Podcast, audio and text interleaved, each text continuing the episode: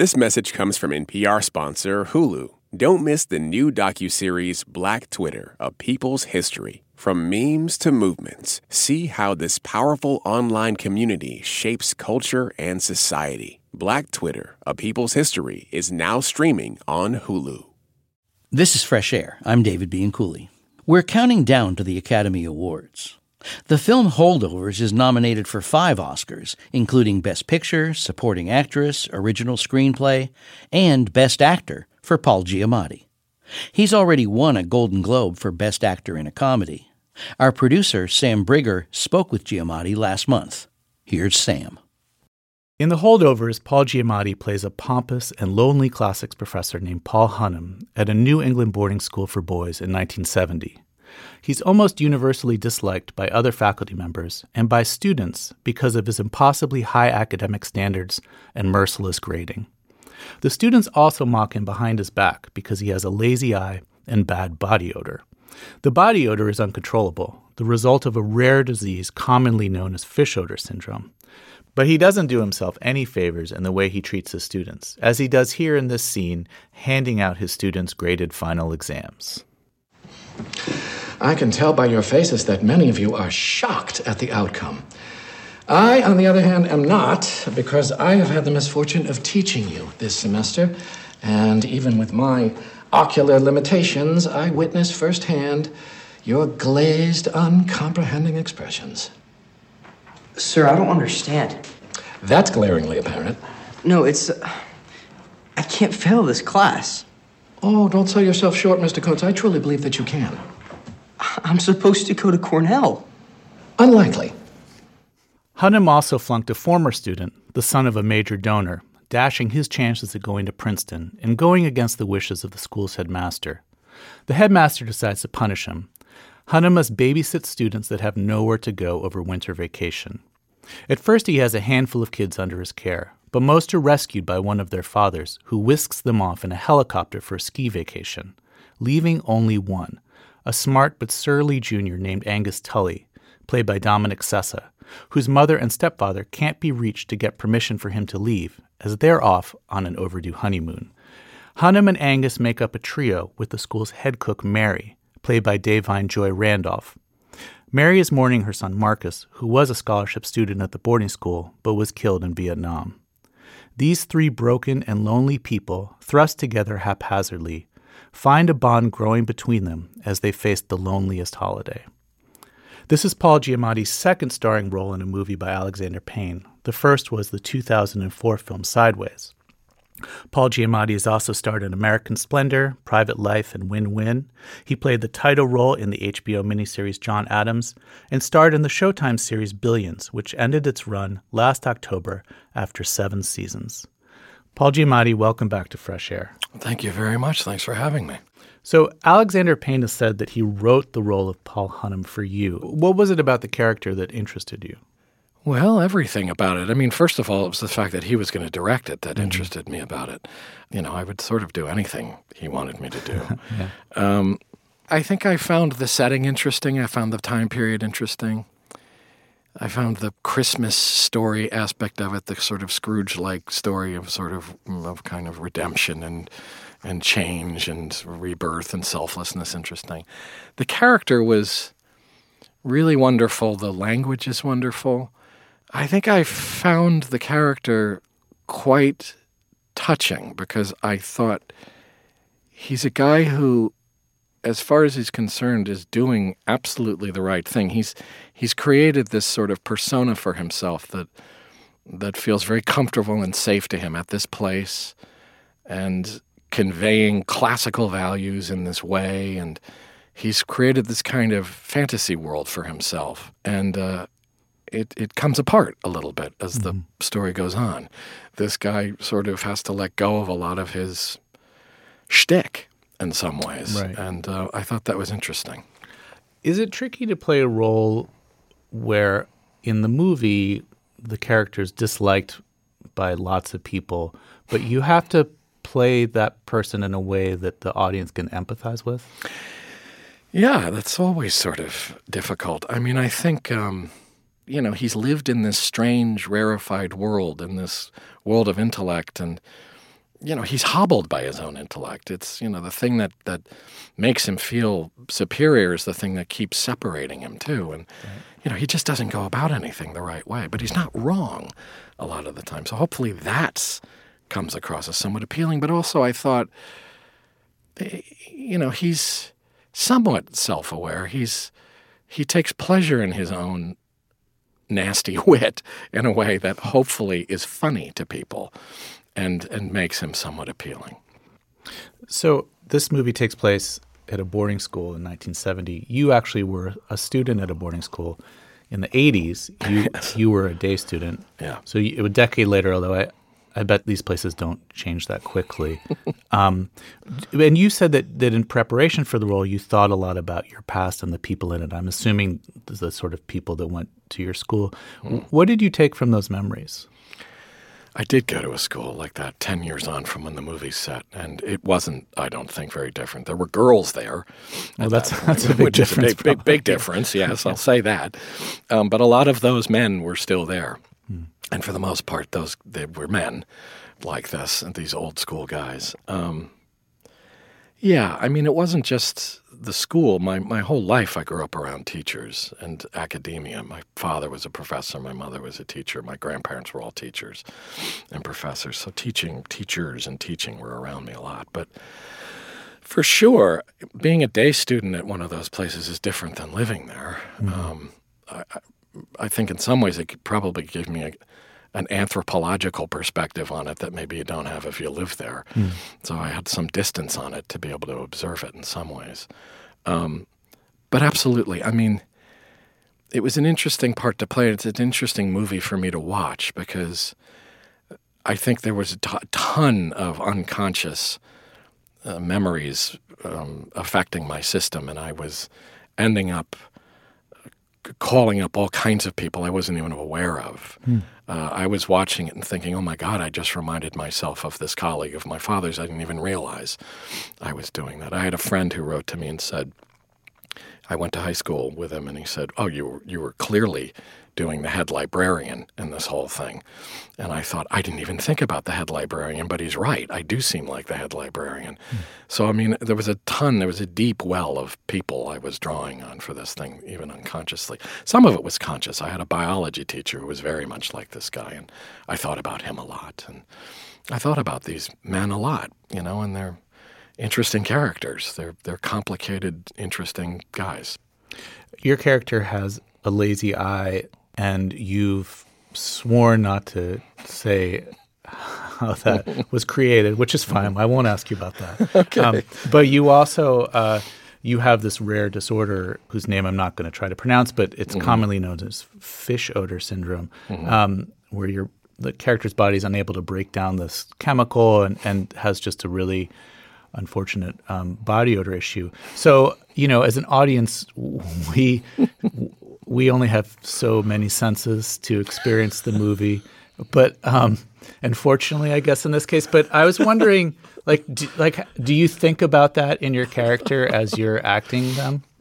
Like I'm, I'm assuming you didn't spray yourself with some no, sort of no. Listen, there would be people who would worry who would have like yeah. codfish, codfish, cakes in their pockets and stuff yeah. like that.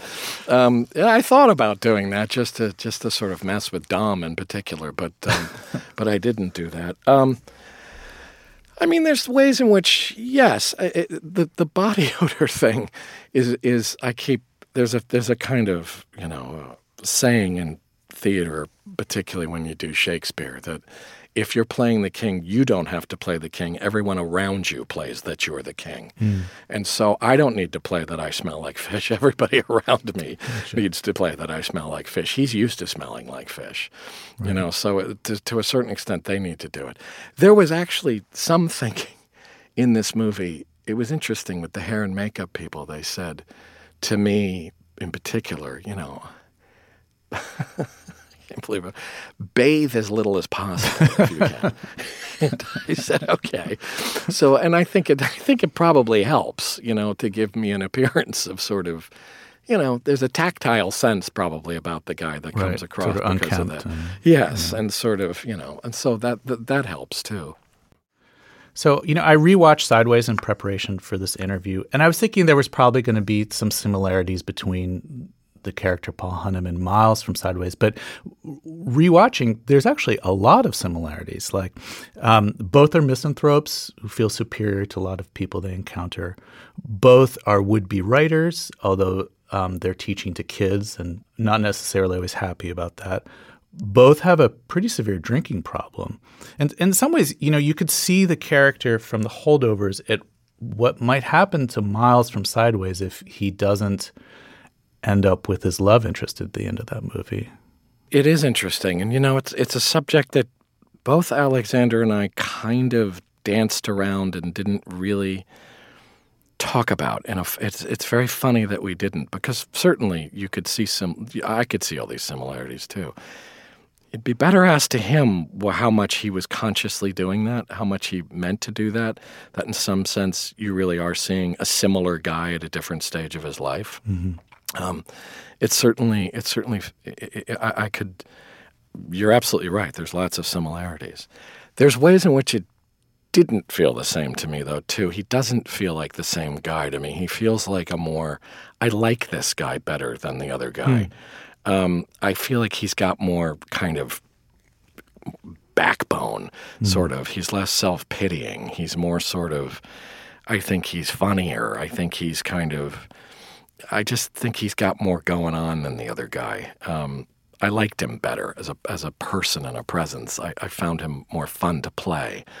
I, I, I liked it. Maybe that could be the same guy twenty years on that I'm enjoying. I don't know, but um, but I, I could definitely see it. And in some ways, I, I remembered thinking at a certain point, it's a funny way. Maybe it is like sort of the sequel to Sideways that would never get made as technically a sequel to Sideways. I don't know. Right.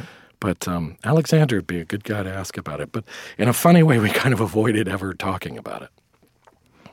I can't imagine a Sideways two, but yeah, exactly. no, no, you can't. You really can't. So maybe this is some sort of extension of it. Yeah.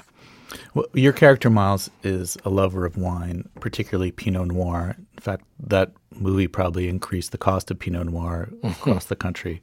Um, but I, I, wanted to play a clip uh, where your love interest Maya, played by Virginia Madsen, asks you why you love that wine so much. And you know, your character Miles is, is talking about wine, but he's also really talking about himself. So let let's hear that. You know, can I ask you a personal question, Miles? Sure.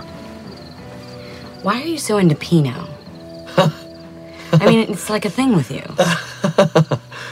uh, I don't know. I don't know. Um, it's a hard grape to grow, as you know, right? It's, uh, it's thin-skinned, temperamental, ripens early. It's you know, it's not a survivor like Cabernet which can just grow anywhere and uh, thrive even when it's neglected. No, Pinot needs constant care and attention. You know, and in fact, it can only grow in these really specific little tucked away corners of the world. And, and only the most patient and nurturing of growers can do it, really. Only somebody who really takes the time to understand Pinot's potential can then coax it into its fullest expression. And then, I mean, oh, its flavors, they're just the most haunting and brilliant and thrilling and subtle and ancient on the planet. That's a scene from Sideways with our guest Paul Giamatti and Virginia Madsen. First of all, I just love how Virginia Madsen prefaces that question with, "Can I ask you a personal question?" I was just thinking the same thing. How funny that is. That that's the deeply personal question. yeah. Is very funny. So, do you remember doing that scene? Yes, very much so. I remember it vividly. Yeah. So, yeah. Uh, can you talk about I mean, I'm sure that I'm sure when you saw the script, you're like, "Oh, this is a really good speech." yeah, I thought it was a really good scene, you know, and and I thought it was a nice speech. Yeah, and um, you know, it's it's it's he he's not aware so much as she is of what they're really talking right, about. Right. You know, she's she's the one who's much more aware than than him, and so she sort of picks it up and really really brings it home with a beautiful speech that kind of freaks him out because then he realizes what they're actually talking about, and it sort of it hits him, and you know he's he's he's really fallen for this woman. Um, but I remember shooting it absolutely. I mean, it was a wonderful. I remember every second of making that movie, Hmm. probably because I was very nervous, but also because it was a really special experience. I mean, it just felt I'd never done anything like it before, and and until holdovers, I'd never really done anything quite like it again, um, because of the sort of intimate atmosphere that he creates, and that was a very lovely, quiet, intimate evening that the whole crew was having, you know, and it was, I remember it vividly, and she was wonderful in it and just absolutely entrancing in it. And uh, I remember it very well. So, do you recall what it was about acting that first appealed to you? Yeah, I mean it's it's hard to articulate. I mean, I had always loved play acting. I mean, from the time I was a very little kid, dressing up and being a character, and particularly as a kid, sort of monstrous and grotesque things. I was very drawn to sort of like uh, werewolves and mummies and things like that, and sort of strange characters, Dr. Jekyll and Mr. Hyde. And I enjoyed sort of always the school plays and stuff. But I think when I did it in high school, there was a kind of sense of connection that and communication that was almost shockingly joyous that I felt. I've, uh, you know, it was not the easiest place in the world. That place, and uh, they're rough environments, and and I felt a kind of, you know, for lack of a better word, not, not not that I felt seen or something, but I felt connected to people, to the other actors, and to the, and I felt a sense of of communal effort that was really really exciting to me, and as much as playing the character and getting laughs and doing all those things was great. When I think about it now, I think it was it was genuinely this feeling of connection, and I can't articulate it much better than that. Was there a point when you were thinking, well, this is something I should maybe consider pursuing? Well, later, yeah. I mean, I, I went to I went to Yale University. I went to college, and then did it a lot extracurricularly, and mm-hmm. sort of fell into that. I wasn't a major or anything there, and but I loved it, and it became obsessive to me. And I left, and um, yeah, it was sort shortly after that that I think I started realizing it was something that I I should I wanted to do very badly, and I I, I should. Your dad died at, at the age of 51 from a heart attack. You, you've said that um, it was because of your father's sudden death that you decided to become an actor.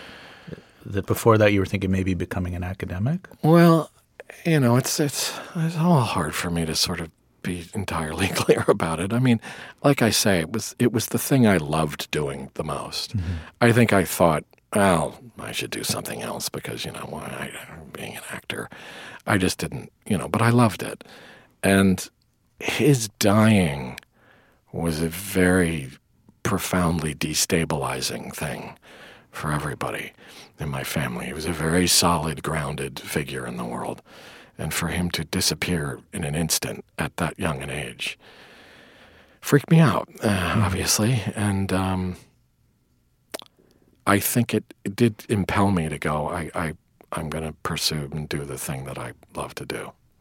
because possibly your time is short. Sure. you should really just you know, and also my father had instilled that in me, you know, and so all of a sudden his absence made that his urging me always to do that throughout my life somehow even more present in my mind. And I thought, I'm going to do the thing I love to do. It's what he would have said to me to do. And so I did. Um, so your dad left academia and became the commissioner for Major League Baseball, and it sounds like he he loved baseball. He did. a lot of his life. Did did that also make you feel like that you should pursue the things that you really love? Yes, I think so. I think that was also a part of it. I can remember my dad when he left the presidency of Yale, and um, he sort of took kind of a year off. You know, he wasn't really doing much, and and I was in college, and I think the baseball thing sort of came through, and I can remember him in this very kind of giddy way, funny, giddy way, saying to me, well, I'm thinking about going back to teaching, but they've asked me to go, you know, they've asked me if I'm interested in going to baseball. What do you think? And I was like, geez, I, don't know. And, and, I was a little bit like, oh, I don't know, do the safe thing and go back to teaching. And he was like, no, no, no, I think I got to do baseball. And I was like, yeah, okay, do baseball. And he did. And it was very much him doing a thing. And I remembered thinking, oh, Yes, of course, he couldn't have done anything but go into baseball. Yeah. The guy was out of his mind with joy. I mean, he was out of his mind that he could go to baseball games anytime. And, you know, I mean, it was it was pure oxygen to the guy. So I don't know how I ever could have thought, like, don't do that. Well, Paul Giamatti, I want to thank you so much for coming on the show. Thank you very much for having me.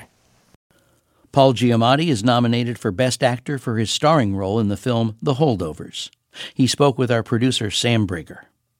After a break, we remember comic Richard Lewis, who died of a heart attack Tuesday at the age of 76. And Justin Chang reviews Dune Part 2. I'm David Bianculli, and this is Fresh Air. This message comes from NPR sponsor Mattress Firm. How do you sleep at night? Mattress Firm can help anyone sleep at night. Mattress Firm's sleep experts receive 200 plus hours of training annually to help you get your best rest. Upgrade your sleep with a Tempur-Pedic mattress made with a one-of-a-kind, infinitely adaptable Tempur material for exceptional support to help alleviate aches and pains. Get matched at Mattress Firm's Memorial Day sale and sleep at night.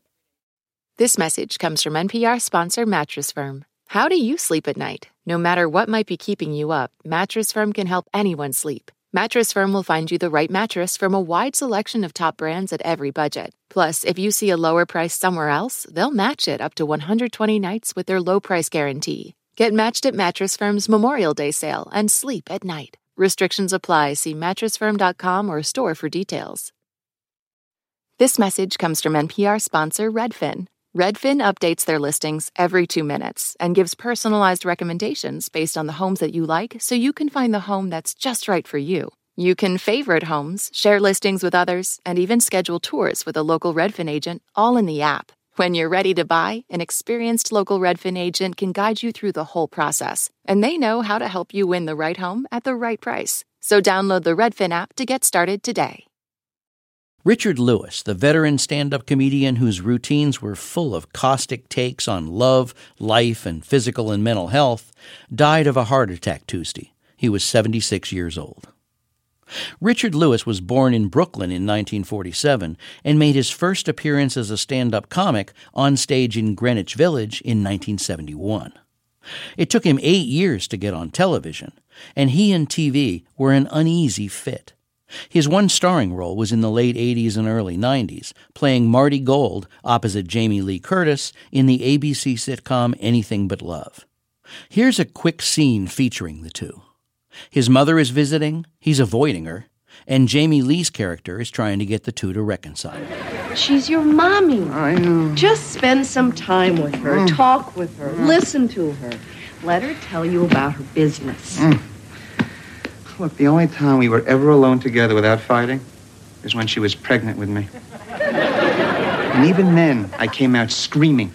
That series lasted four seasons. But before, after, and sometimes during those years, Richard Lewis worked hard to maintain a high profile.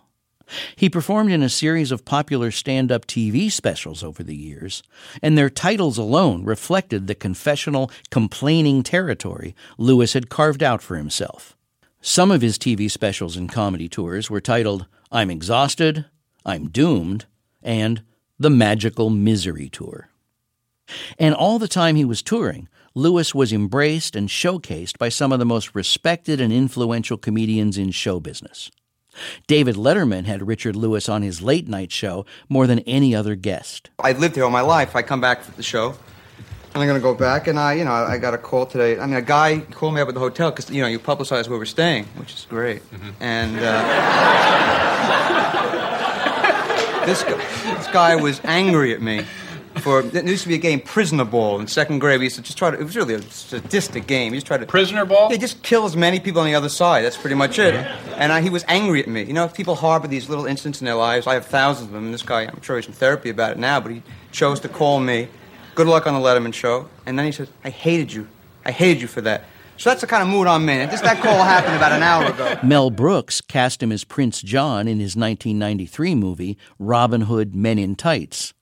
And Larry David, a childhood friend, cast Richard Lewis as an even more acerbic version of himself in the first episode of Curb Your Enthusiasm in 1999, a show on which he's appeared off and on ever since, including earlier this month in a scene where Richard and Larry are riding a golf cart, chatting while driving to the next tee. I did Wordle again today. I'm a Wordle wizard, man. I did it in three tries. That's three Really? days in a row, man. Wow, you're really on a good streak. I'm on a huge streak. That's right. All right, let's see if I can continue my streak. I know, you've been unbelievable. What is this all about? How are you doing this? You know why? I sat on a bench this morning and overheard a lesson. So I've had thousands of hours of lessons. Two minutes on that bench, this guy changed my life. What kind of tips? Vertical drop, Yeah. horizontal tug, Horizontal tug? vertical drop, horizontal tug. Now, I've dropped before, but I've never tugged, and now I'm tugging. Maybe I should tug. You gotta tug. Can you teach me how to tug? I'll teach you how to tug. This is fantastic. Can I tell you something? Sure. I think this is the happiest I've ever been in my life. I don't even know who I'm looking at right now. How is something good happening to me? No one on the planet would believe that you're happy. How is this possible? But I have- Terry Gross spoke with Richard Lewis twice. The first time was in 1988 to talk about his new HBO comedy special, I'm Exhausted. It combined his live performance on stage in Chicago with his offstage depiction of a nervous breakdown. Thank you. I just you're you're you're you're great audience. I just you know I just I wish I could feel better about feeling good. Quite frankly, I just I'm a hypochondriac. My grandparents, I just they lived in a place that made me so out of it in Florida. I think the the condo was called Crestfallen. That was the name of it. You know. So I feel, you know, and they, they bought me little gifts. I mean, well, they were very negative. We had like a little depression fair in the backyard for my birthday, and uh, we used to throw wooden hoops around prescription drugs was a big thing. And, they had no Tomorrowland, which is sort of a big thing, and, and pin the blame on the donkey was a major game in our house. How did the I'm Exhausted show come about? Do you go around saying to friends all the time, oh God, I'm exhausted? I uh, I said that actually I think to my mother moments after I was born. I just have always been exhausted for the fear that I wouldn't do enough work. Uh, that's a whole other area, isn't it? I don't always go around saying I'm exhausted. I'm a good friend. If I went to a funeral, I wouldn't be insensitive to say I'm I'm exhausted. I I just uh, I had been exhausted prior to doing this this special for HBO, but the the problem was the special had to be done in about two weeks. That was like uh, this should have been an episode of uh, Nova, you know, how how a Jewish man with bad posture, who searches for perfection, is told by executives that fine, but we have to have it delivered in two weeks. And uh, you know we pulled it off. I think I don't know, but I was exhausted doing it, and I think it shows, but in a in a positive, affectionate way. Did you enjoy being sick when you were a kid? Well, uh, I did because I usually wasn't, and uh, but p- people did. It was like a a hypochondriacal kabuki theater I put on for the family, and uh, I had different makeups for different ailments. Of course, uh, the flu I felt was the dead giveaway. I mean, it was uh, it was this kabuki, very white makeup. And it was almost a mask-like effect, and it was frightening. I was half a bison, half a Jewish man, and it was. I come down to breakfast knowing that my family would shriek and then have me stay home, and they normally did. Are you a hypochondriac now? Yes, sadly. What are the diseases you most often think you're getting? Well, I would say uh, mostly, and and not to make light of diseases because they're, they're so horrific, and certainly uh, the sexual stuff now is so frightening. Uh, I basically get worried when I see any kind of rash, even if the slightest rash. I feel it will eventually spread into just cover me like Elephant Man. And I run to every salve store. There's a lot of salve boutiques in Los Angeles, thank God. and I have a rash man in Beverly Hills who I like. But basically, uh, it's rashes that scare me more than anything. Um, and also, any kind of back pain, uh, I always fear, and I always did as a kid, sadly, whenever I got a sore throat, for example, I really felt it would never go away. This was, this is, this was when I should have known then that I, that psychotherapy was right around the corner. Um, do you ever have audiences who are so well adjusted that they don't get your jokes about neuroses? Um, I don't. I don't like to consider any audience well-adjusted. Seriously, I don't. I hate. I don't. First, I don't like to judge people, and I certainly. I, and I certainly wouldn't judge people in that light. I don't find too many people are well-adjusted, and uh, if there were, I wouldn't go over very well. If I bomb, if I ever bomb, thank God I don't bomb as much as you do when you start out. I would, I would just blame myself. You've done the David Letterman show a lot of times. How many times Yeah. do, you, do you keep count? I, I would. It was. I, I thought it was somewhere in the uh, high 30s. You know, Do you prepare for it when you go on? in unbelievable fashion. It, it's the uh, the only reason why I have done stand up in the last six years, or have given me uh, impetus to do it, and um, because I never had an audience before, like a regular on a regular basis. So I, I, I write down thousands and thousands of jokes a month. It takes me days and days to whittle it down to 30 or 40 ideas that I want to get to to the show. Not to mention we ad lib a lot on the show too, but I prepare in an enormous fashion for the show. And I feel I had a problem sexually. I felt ever since I grew up, I just uh, and then we broke up. She was saying that she's bad mouthing me to my pals. Oh, that she right? said, she said I gave her an anti-climax. She was telling my friends. and I couldn't even. That I could couldn't- be dangerous. Well, we couldn't even have foreplay. She wore like a Rubik's bra when she came into the bedroom. and I blame my family, my parents. I know they made love, and yet they it was like Nixon, like Watergate. They would Yeah. cover it up. Very, very uh, Well, quiet they, about it. they yeah. didn't want to let us hear that they were Oh, yeah. screaming. That- Yeah. My father would go, uh, "That's gin." He would say, "That's gin." Doesn't Letterman strike you as a pretty healthy, well adjusted guy? I wouldn't go that far. Again, I hate to judge people's good health. I'll say this: uh, I, I think so. I, I mean, he's so he's, was such was such night and day together. I mean, why I think the chemistry has been effective for him and me. Uh, when I sit next to him, and I'm t- I talk about, particularly when I talk about my innermost feelings and certainly sexuality, uh, I look at his face. He's only a foot away from me, and I and I and I it makes me laugh because I'm not doing this to make him embarrassed, but he does get. I feel legitimately embarrassed, and it's cute to me. But his eyes start to recede; they go back like to the Panama Canal. I can't even see his face. It's like all- little Orphan Annie's eyes. Can I ask you what your bar mitzvah was like? And here's why I ask it. For a lot, I mean, a bar mitzvah is, in Jewish terms, it's a religious cer- ceremony to mark the beginning of manhood. It's, it's, um, but for a lot of people, it's like their uh, their first opening act. You know, like the first initiation into show business. Because like you're you're the star of the show. There's a band. There's an MC. You know, everybody in your family gets to dance and everything. And you're and you're the star. Was it like a what kind of what kind of a mitzvah did you have? Spielberg could not have done justice to what I had. First of all, my father, uh, who has passed on, was the greatest caterer in the area, New Jersey and in parts of New York. He was really a genius. So, of course, he catered my bar mitzvah. The, uh, it got off on a low self-esteem note that my father was booked up on the weekend for my bar mitzvah. And we, I had to settle for a Tuesday afternoon, early evening bar mitzvah party unheralded in the in the in in, in, the Torah. I mean, uh, I heard Moses grumbling, "Well, "How can he do that to his son?" Rah.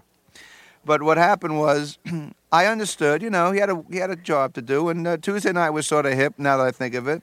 But before the party, I had to, the Saturday before, I had to read what they call the Haftorah, or Haftorah. I'm very bad with the accents here. But um, what happened was that I started screwing up a little bit, and I saw some of the congregation getting getting a little uneasy, and then I started doing stand up. I went, Oh, I'm kidding, Jonah and the Whale, come on. And I started playing uh, the temple like a lounge. Richard Lewis speaking to Terry Gross in 1988. We'll hear excerpts of a more recent conversation after a break. This is Fresh Air. This message comes from NPR sponsor BritBox, helping people discover a world of British TV, including new original drama Time, starring Jodie Whittaker, Tamara Lawrence, and Bella Ramsey, streaming at BritBox.com/npr. This message comes from NPR sponsor Squarespace. Measure your end-to-end online performance with powerful website and seller analytics. Get insights on top traffic sources, understand how your reach is growing, and more. Use code NPR to save 10% off your first purchase of a website or domain. This message comes from NPR sponsor, the American Cancer Society. Every 15 seconds, someone is diagnosed with cancer. By the end of this message, you could do something about it with your donation. Donate today at cancer.org. We're remembering Richard Lewis, who spent 50 years on stage as a stand up comic. He died Tuesday of a heart attack at age 76. Terry Gross spoke with him again in the year 2000 when he had just published his memoir, The Other Great Depression, in which he wrote about his struggles with alcohol, drugs, and depression. His father died when he was young, and Terry asked him if his mother was able to accept his comedy about his parents. Yeah, I mean, I think that you know my mother had a had a great sense of humor, and uh, I'm not mean spirited. Uh, I, I I can really say that. And my comedy, when I talk about other people, it's you know the craft of comedy is you know hyperbole certainly is a a big part of it, and uh, I would exaggerate, but always the truth. And she would be the first to admit, at least privately, that she would do that. You know, I mean, I, I remember one of a joke I wrote like 30 years ago, and I use this because it was very economical, and I'm sort of proud of the joke because it was it's a good it was a good joke. It was about how bored I would be driving across country with my family, and how unspontaneous they would be, and how it would drive me crazy. And I, of course, I embellished it. We never did drive across country, but I had us backing out of our driveway from our hometown in Englewood, New Jersey going driving to San Francisco and her jiggling something in her hand. I said, "Mother, what is that? What are you doing? You're making crazy." And she says, "I have the tolls ready for the Golden Gate Bridge." And that and that to me was, you know, would have basically and the audiences always screamed at that because you know I, I had to set it up properly, but that was like you drive with this family for 3,300 miles. You know, that's where it was at. And uh, when I would say something that would really hit home, um, she would sometimes, she would never get angry. In fact, she would sometimes call me at the hotel in New York and say, Don't forget to mock me tonight on Letterman. you know what I mean? So I think she had a love hate thing with it, you know? Yeah, well, when you talk about your neurosis, I can relate to some of that and say, yeah, no, that's really funny, and maybe I'll feel a little bit about, better about myself. So, are you going to feel better about yourself if I laugh at your jokes about Absolutely. your neuroses? I, I really do feel validated, you know, that I'm not alone. I do. I, there's no question I feel less alone. I mean, there's nothing worse when I try to, you know, tell uh, have a riff on stage about a, a problem that's making me depressed, and I'm looking at an audience, be it 300 or 3,000, and there's silence. I'm saying, wow. I mean, I mean, there's a thin line between narcissism and entertainment, and that's pure narcissism, you know. And you really try to, you know, you, my goal is to entertain people, but if I can entertain them and get laughs to boot and applause about problems that I'm having, it only means, like what you just said, that you know they can relate, and um, that's my goal. Well, the last thing you want to do is to share your problems on stage in a way that you think is really funny, and instead of people laughing, they feel sorry for you. Yeah, oh, that. Yeah, I mean, I Has that ever I, happened to you? Yes, once I said, uh, you know, I'm not a complainer, and 3,000 people moaned. and, I, and I almost, I mean, I, if there was a trap door in that concert hall, I would have gone down it. Your comedy has always been about, um, well, y- yourself and neurosis Right. and uh, hypochondria, et, et cetera. Um, how did you know when you started in comedy that you were going to be your subject matter and that your insecurities were going to be what your comedy was about? Well, you know, when I started out in like '71, you know, um, a lot of a lot of comedy was you know observational comedy, and uh, you know one of the reasons I went on stage is because I felt you know very alienated. You know, uh, I didn't I didn't feel uh, I didn't get the kind of nurturing that I felt. I just didn't feel nurtured and and and and, and, and appreciated as much as probably I, I wanted to. So I needed the adulation from from strangers, really, from audiences.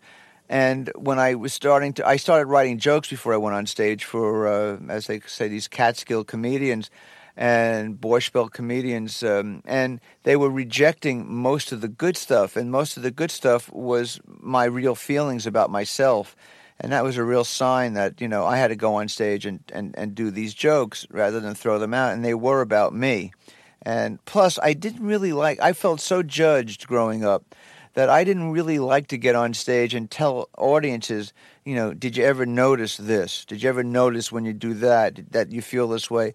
Eh, that was the last thing I wanted to do. What I wanted to do was talk about how I was feeling and pray to God that it was relatable and that people laughed and and you know, 3 decades later they you know, they still are mostly. So I guess I, you know, I struck a nerve. Richard Lewis speaking to Terry Gross in 2000. The stand up comedian and frequent Curb Your Enthusiasm guest star died Tuesday. He was 76 years old. Here's another clip from an early stand up routine.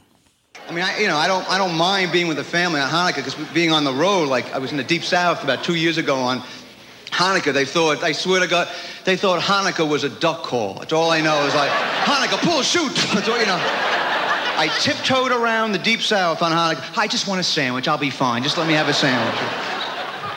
But Hanukkah, Christmas, I, we, we didn't know what we were, quite frankly. It was sort of a.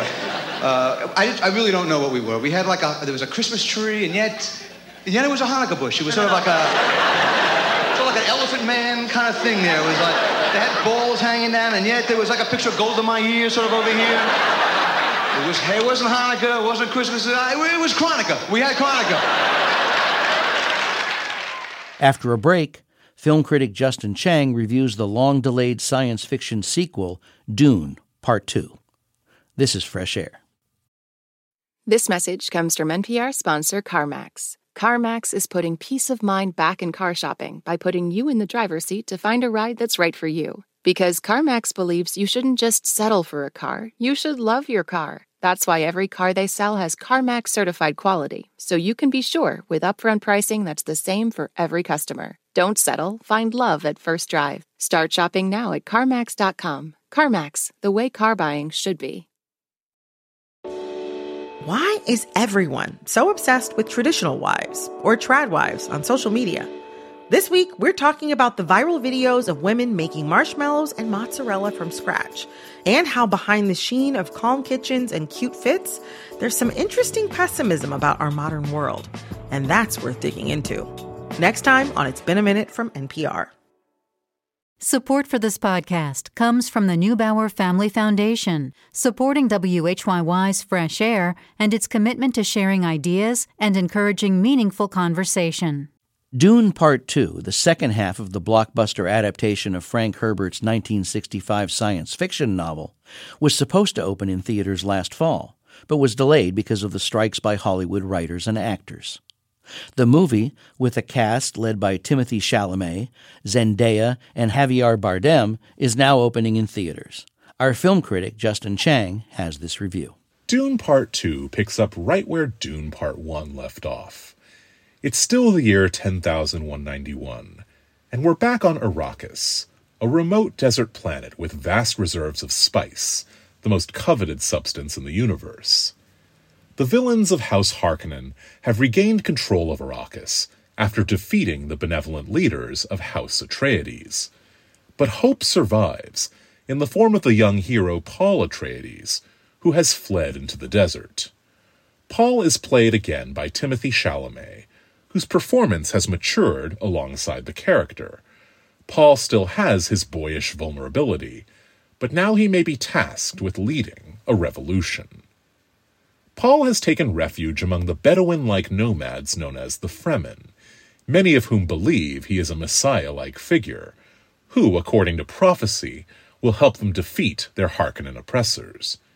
To be accepted by the Fremen, Paul must learn their ways and pass the ultimate test by riding one of the deadly giant sandworms that continually roam the desert. In this scene, the Fremen warrior Stilgar played with wry, avuncular wit by Javier Bardem, gives Paul the device he needs to summon the worm, plus a little pep talk. He calls Paul by his adopted Fremen name, Usul, and refers to the worm as Shai Hulud. Usul. I tune it myself. Here. Thanks. Don't try to impress anyone. You're brave, we all know that. Eh? Be simple, be direct. Nothing fancy. Nothing fancy. Hey, I'm serious. Nothing fancy, or you will shame my teaching. I won't shame you. I understand. Shai Hulud decides today if you become Fremen, or if you die. Paul successfully rides the worm, and it's the movie's single most thrilling sequence. One of those rare moments when you can feel the director, Denis Villeneuve, flexing every blockbuster muscle in his body. With its heightened life or death stakes and sometimes staggering large scale action sequences, Dune Part 2 is certainly a more exciting and eventful journey than Dune Part 1. But even here, the high points are over too soon, and the movie quickly moves on. Villeneuve is an impressive builder of sci fi worlds, but his storytelling is too mechanical to sustain a real sense of awe. Admittedly, there is a ton of plot to get through in Frank Herbert's original novel, a dense saga of feudal warfare and environmental decay. Paul leads a mighty Fremen insurgency against the Harkonnens, destroying their troops and disrupting their spice mining operations. Paul also occasionally clashes with his noble mother, Lady Jessica, who ushers in some of the movie's more mind bending sequences trippy hallucinations, spooky religious rituals, and a subplot involving a telepathic fetus that reminded me of The Star Child from 2001. Lady Jessica is played by the formidable Rebecca Ferguson, who keeps you guessing about her character's motives as she urges Paul to embrace his divine calling. But she gets fierce pushback from a Fremen warrior, Chani, with whom Paul has fallen in love. Chani, played by a terrific Zendaya, rejects the prophecy entirely and urges Paul not to buy into it.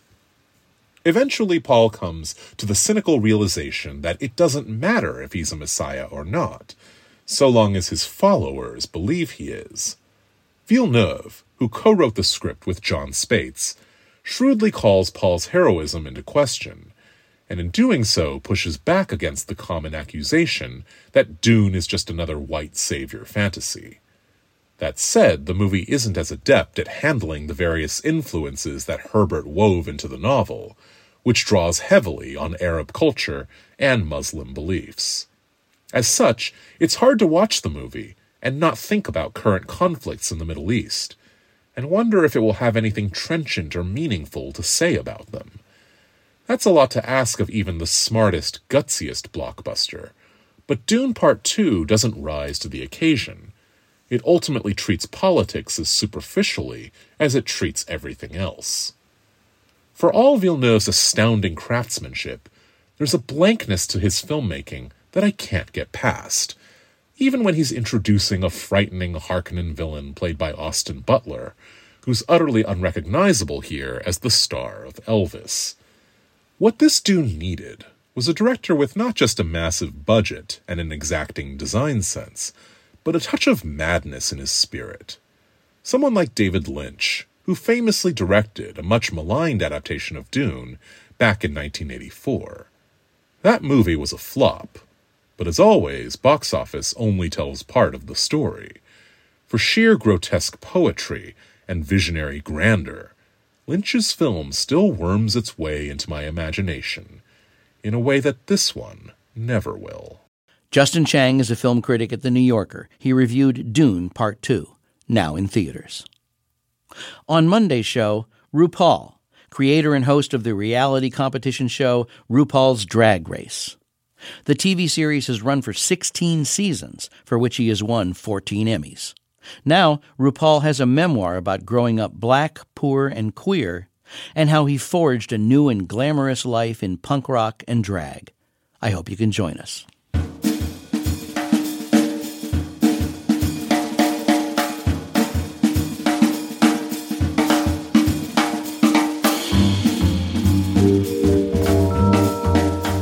To keep up with what's on the show and get highlights of our interviews, follow us on Instagram at NPR Fresh Air. Fresh Air's executive producer is Danny Miller. Our senior producer today is Roberta Shorrock. Our technical director and engineer is Audrey Bentham, with additional engineering support by Joyce Lieberman, Julian Hertzfeld, and Al Banks. Our interviews and reviews are produced and edited by Amy Salit, Phyllis Myers, Sam Briger, Lauren Krenzel, Heidi Saman, Teresa Madden, Anne Marie Baldonado, Thea Challoner, Seth Kelly, and Susan Nyakundi. Our digital media producer is Molly Seavy-Nesbit. For Terry Gross and Tanya Mosley, I'm David Bianculli. This message comes from NPR sponsor Anthropic. Their Claude 3 model family is enterprise ready AI Haiku is fast and cost effective. Sonnet perfectly balances skill with speed. And Opus sets new intelligence industry benchmarks. Visit anthropic.com slash Claude. This message comes from Capital One, offering commercial solutions you can bank on. Your business faces specific challenges and unique opportunities. That's why Capital One offers a comprehensive suite of financial services, custom tailored to your short and long term goals. Backed by the expertise, strategy, and resources of a top 10 commercial bank, a dedicated team works with you to support your success and help achieve your goals. Explore the possibilities at CapitalOne.com/commercial. This message comes from NPR sponsor Dana Farber Cancer Institute, where hundreds of researchers and clinicians make new discoveries inspired by the work of previous Dana Farber scientists. See why nothing is as effective against cancer as a relentless succession of breakthroughs. Learn more about their momentum. Go to danafarber.org/everywhere.